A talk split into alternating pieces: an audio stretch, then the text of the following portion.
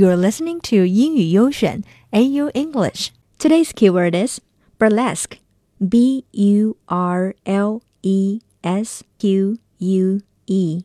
A burlesque is a performance or a piece of writing that makes fun of something by copying it in an exaggerated way. 滑稽模仿。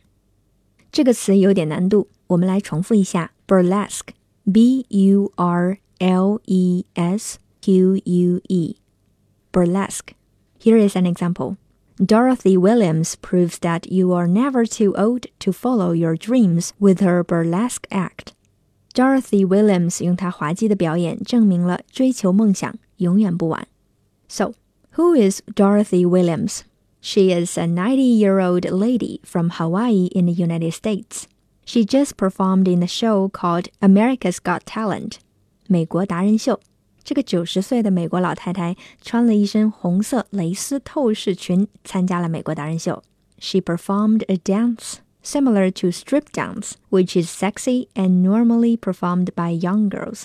当然啦，老奶奶的表演不能算是所谓的脱衣舞，只是对脱衣舞的滑稽模仿。但是老奶奶一开始表演，底下的观众和读者评委全都惊了。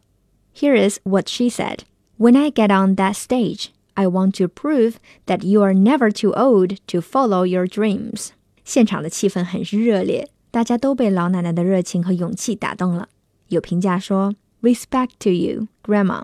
A lot of people will never be as energetic as you are at the age of ninety. No walker, no cane, and she's dancing. I see that some fifty-year-old people can't do what she just did.” 但也有很多人表示这是神马。 BG said on YouTube that America's got problems, definitely.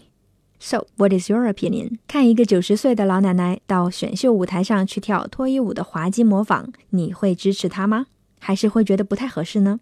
留言告诉我们吧。Talk to you next time.